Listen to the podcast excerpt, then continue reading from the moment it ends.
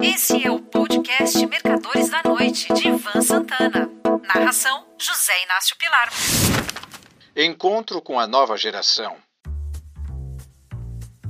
Neste sábado, possivelmente enquanto os meus caros amigos ouvintes estão ouvindo essa edição de Os Mercadores da Noite, estarei almoçando com os dois filhos mais moços de Alfredo Grumser Filho, que considero o melhor trader que o mercado financeiro do Brasil já teve. Praticamente meio século separam minha idade das desses garotos, que, por sinal, não conheço pessoalmente. Até agora, só por telefone e mensagens de WhatsApp. Eles nasceram e passaram a maior parte das suas vidas nos Estados Unidos, pois o pai e a mãe haviam se mudado para lá.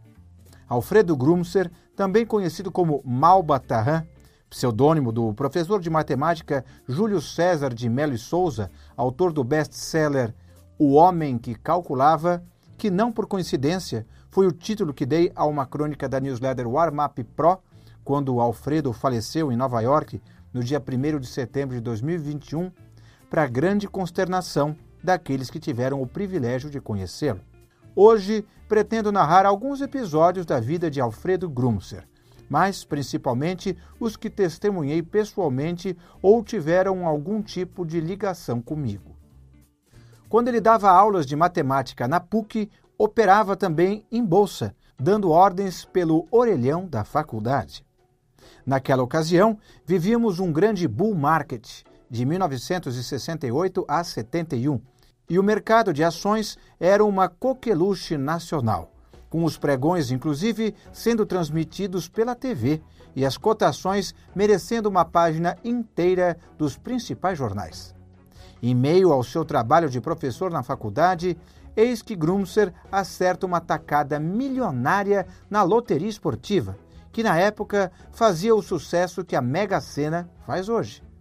Parou de trabalhar? Não. Parou de especular no mercado de ações? Não.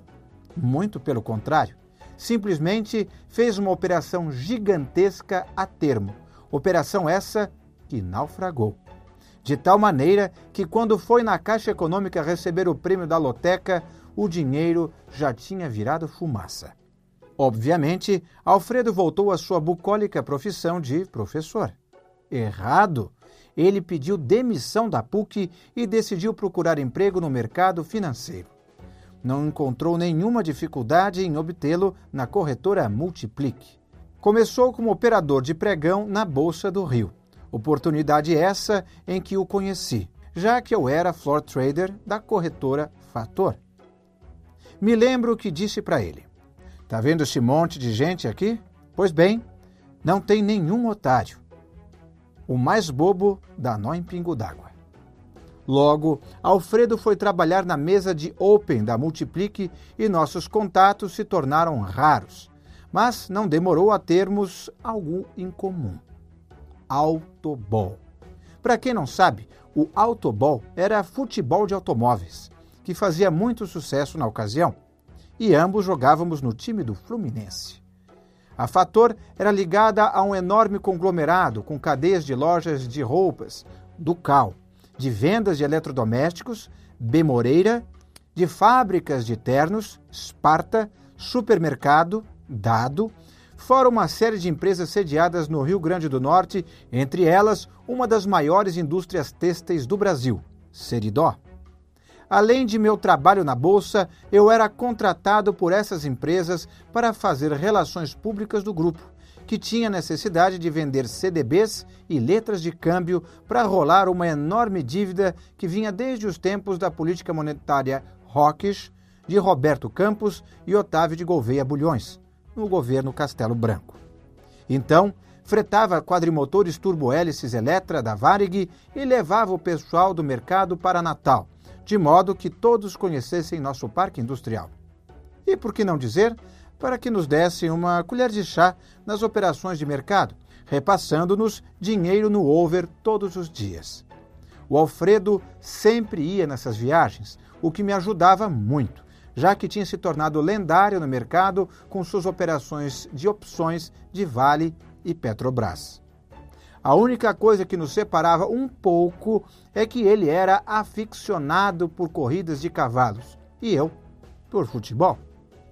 Mais tarde, Alfredo Grumser se mudou para os Estados Unidos, onde tinha um apartamento em Nova York e uma casa em Greenwich, no estado de Connecticut. Passaram-se os anos. Tornei-me escritor. Como para o enredo do livro Os Mercadores da Noite, eu precisava narrar um leilão de potros puro-sangue inglês no Bois de Boulogne, em Paris, e uma corrida de cavalos no hipódromo de Belmont Park, em Long Island, recorri ao casal Grumser. Os dois criaram o leilão e a corrida. Isso aparece nos agradecimentos do livro.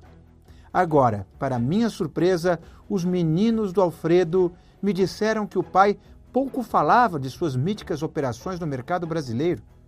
E é isso que vou narrar para eles no almoço de hoje. Não posso deixar que elas se percam na bruma do tempo. Um abraço a todos. Você ouviu Mercadores da Noite de Ivan Santana. Narração: José Inácio Pilar.